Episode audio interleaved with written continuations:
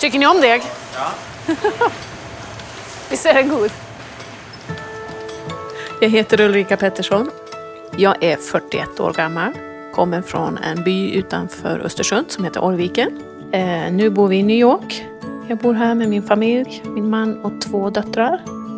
Och jag har startat ett bageri som heter Unna Bakery med svenska småkakor. Varför är det så svårt? Jag kommer alltid ihåg fem kakor och så kommer jag aldrig ihåg den sjätte. chokladen, chokladen saknar jag. Ulrika står vid en maskin i rostfritt stål. Det är degen till pepparkakor som klipps i fina bitar och radas upp på plåtarna av maskinen. Degen med inspiration från mormors receptsamling hemma i Jämtland får det att dofta smör och ingefära i den halvindustriella bagerilokalen i Spanish Harlem, New York. Och ut i andra änden kommer snart plåtarna med små runda kakor redo att gräddas. Jag borde ha förkläde på mig när jag gör det här. Vi gör de mest klassiska svenska kakorna man kan tänka sig som drömmar, bondkakor, hallongrottor, chokladkolasnittar. Ja, vi har sex kardemummaskorpor. Från början gjorde jag ju alla kakor för hand liksom, och rullade och skar. Och vi rullar ju degen i rullar, sen frös vi in den och sen så skar vi den och gräddade den någon dag efter. Liksom. Nu ska vi se om man hittar på storleken så vi kan köra. Men min dröm var aldrig att ha ett eget bageri. Min dröm var nog bara att, att skapa ett företag som jag är stolt över och som jag kan utveckla. Det svåraste har nog varit att jag inte har några kontakter. Kontaktnätet. Att bygga upp det tar ju tid. Nu börjar jag liksom kunna göra det, men det, det har ju tagit tid. Att, att, helt börja från noll där. Eftersom jag inte känner så många i New York och absolut ingen i fod, äh, eh, matbranschen. Jag la ju ner mycket tid och energi på det här. Liksom. Absolut. Och så hade jag ju Vera, hon var ju bara, eh, ja, fyllde väl ett där i augusti, när, precis när jag startade. Så det var ju ganska mycket att göra med allting.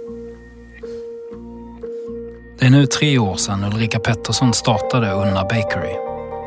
Då, sommaren 2015, fanns bara en idé om att sälja in de svenska småkakorna på den amerikanska marknaden och en stark vilja att komma igång på allvar. Ulrika började hemma i det egna köket, för det gällde att hitta de rätta smakerna. Ugnen gräddar så ojämnt så ibland så blir vissa lite för mörka. Jag bakade jättemycket. Jag bakade varenda dag, känns det som. Och provade olika recept från min mormor och min mamma. Liksom. Och eh, min granne var den som provsmakade. Ja, så vi, vi, tog fram det där tillsammans lite grann, liksom. vilka, vilka sorter vi skulle ha. Eh, ja, vad gjorde vi sen? Jo, Unna ja. ja. Det var jag och Erik som satt och funderade på vad det skulle heta. Eh, och så fastnade vi liksom på Unna. För att det är ganska lätt att säga, men fortfarande lite konstigt för amerikanerna. Vilket är en bra kombination. Ja, de, alla tror att jag heter Unna. Så då säger jag ja. För det mesta säger jag ja. Ja, för sen, det var inte så att jag kände åh wow, gud vilket bra namn. Men nu när vi har levt med det i två år så tycker jag att eh, ja, det funkar. Uh, ja, och så tycker jag att det är precis det man gör, liksom. man unnar sig en kaka. Mm. Det är därifrån det kommer. Och det här är nästan min, en av mina favoriter, för den är så himla enkel men god. Liksom. Tack så.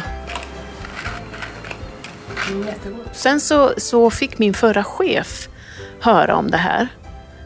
Eh, och, och, så träffades vi i New York och så bara kom vi på att vi har ju samma kärlek för det här med eh, äldre damer, kaffe och fikastunder, fina kakor. Ja, men det är ganska fint på något vis. Det finns så mycket kärlek i det. Eh, så då, då var han med på båten. Jag hade redan bestämt alla kakor, jag hade tryckt boxar. Jag hade gjort allt det. Mm. och så, så det var ju lite av en chansning såklart. Det var det ju.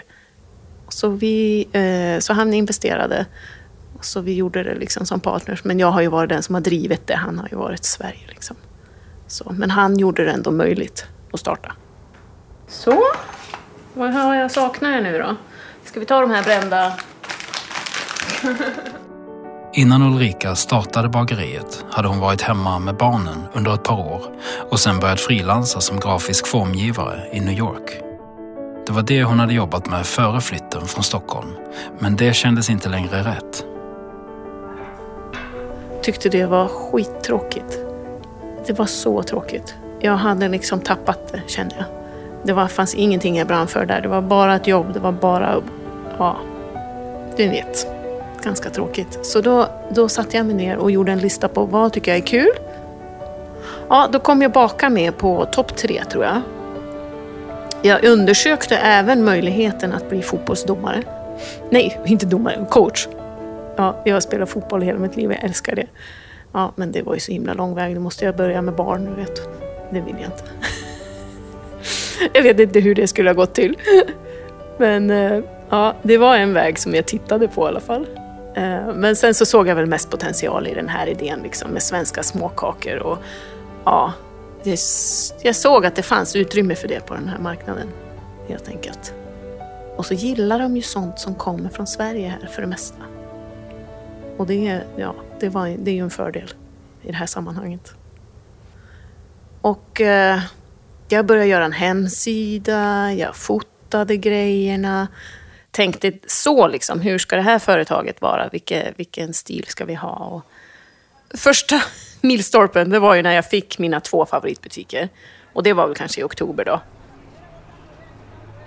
Jag hade ju inte en enda kontakt i den branschen eh, whatsoever här. Så det var ju bara att börja gå runt liksom och ringa. Så jag började med mina två favoritbutiker här på Upper East Side. Där jag tyckte att de skulle vara liksom.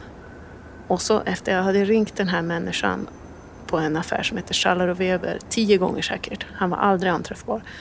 Till slut så ringde han upp mig och sa, men gud, det här verkar ju bra liksom. Ja, och så skickade jag prover till dem. Och så ville de ha dem. Då var ju lyckan gjord. Gud. Jag tyckte att då hade, ja men nu är det klart.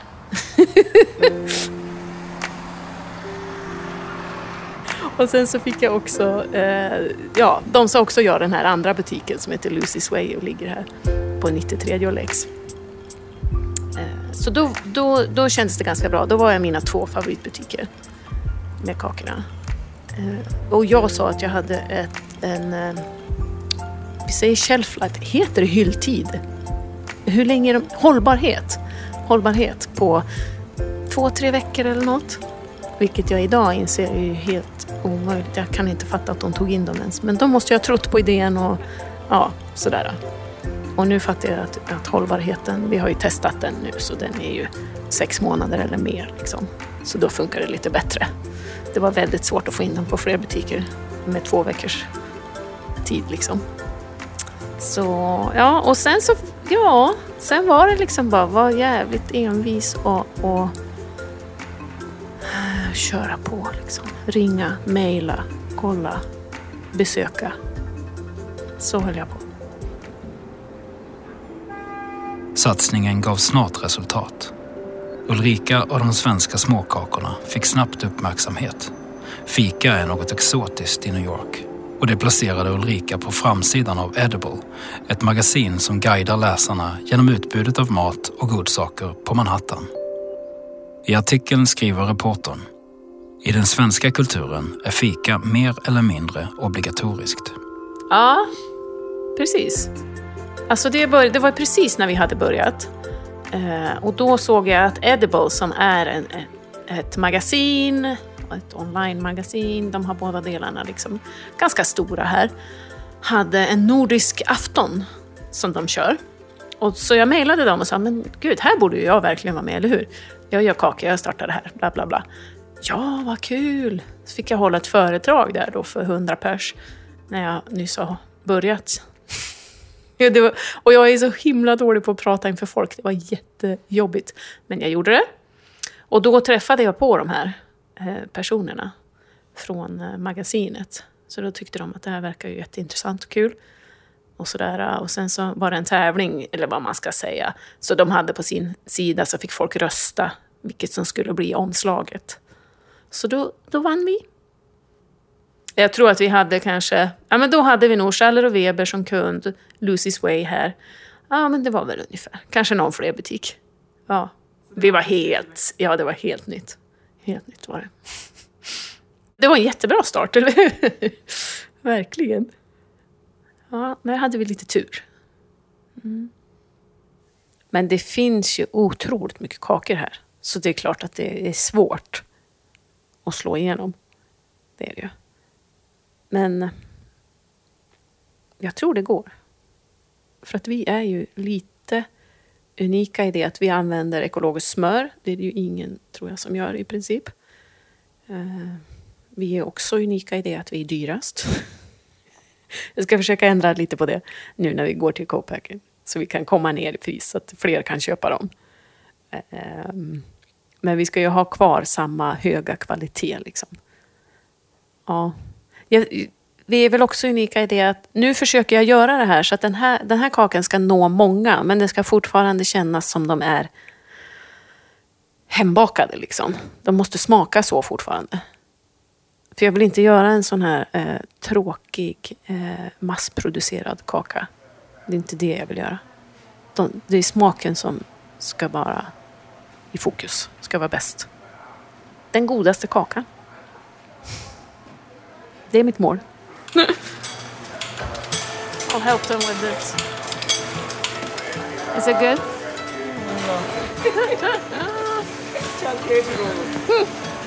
Idag gör vi väl mellan två och fem skulle jag vilja säga. Två och sex tusen faktiskt. Alltså på en dag. Eh, det tog nog ett år. Ett år innan jag köpte maskinen. Alltså företaget, det vill jag ju, ja, det vill jag ju driva på nu och se hur stort det kan bli. Liksom. Därför det här är ju något jag aldrig har gjort förut. Nu, nu har jag ju bakat och gjort den grejen. Men nu blir det ju mer att eh, bygga ett företag. Liksom, har jag aldrig gjort förut. Så jag kommer ju lära mig så otroligt mycket. I nästa avsnitt. Jag skulle aldrig kunna bo här med barn. Jag var helt säker, vi skulle aldrig gå. Den där spiran man ser där, längst bort där, det är One World-huset. Eh, Före detta World Trade Center. Som förra året när min mormor dog. Och då visste vi liksom att det här är ju sista gången vi ser varandra. Liksom. För nu ska vi åka till USA och du ska vara kvar här. Och det var ett jättejobbigt avsked. Jag fattar inte hur man gör det egentligen. Poddserien En egen väg presenteras i samarbete med Skåda.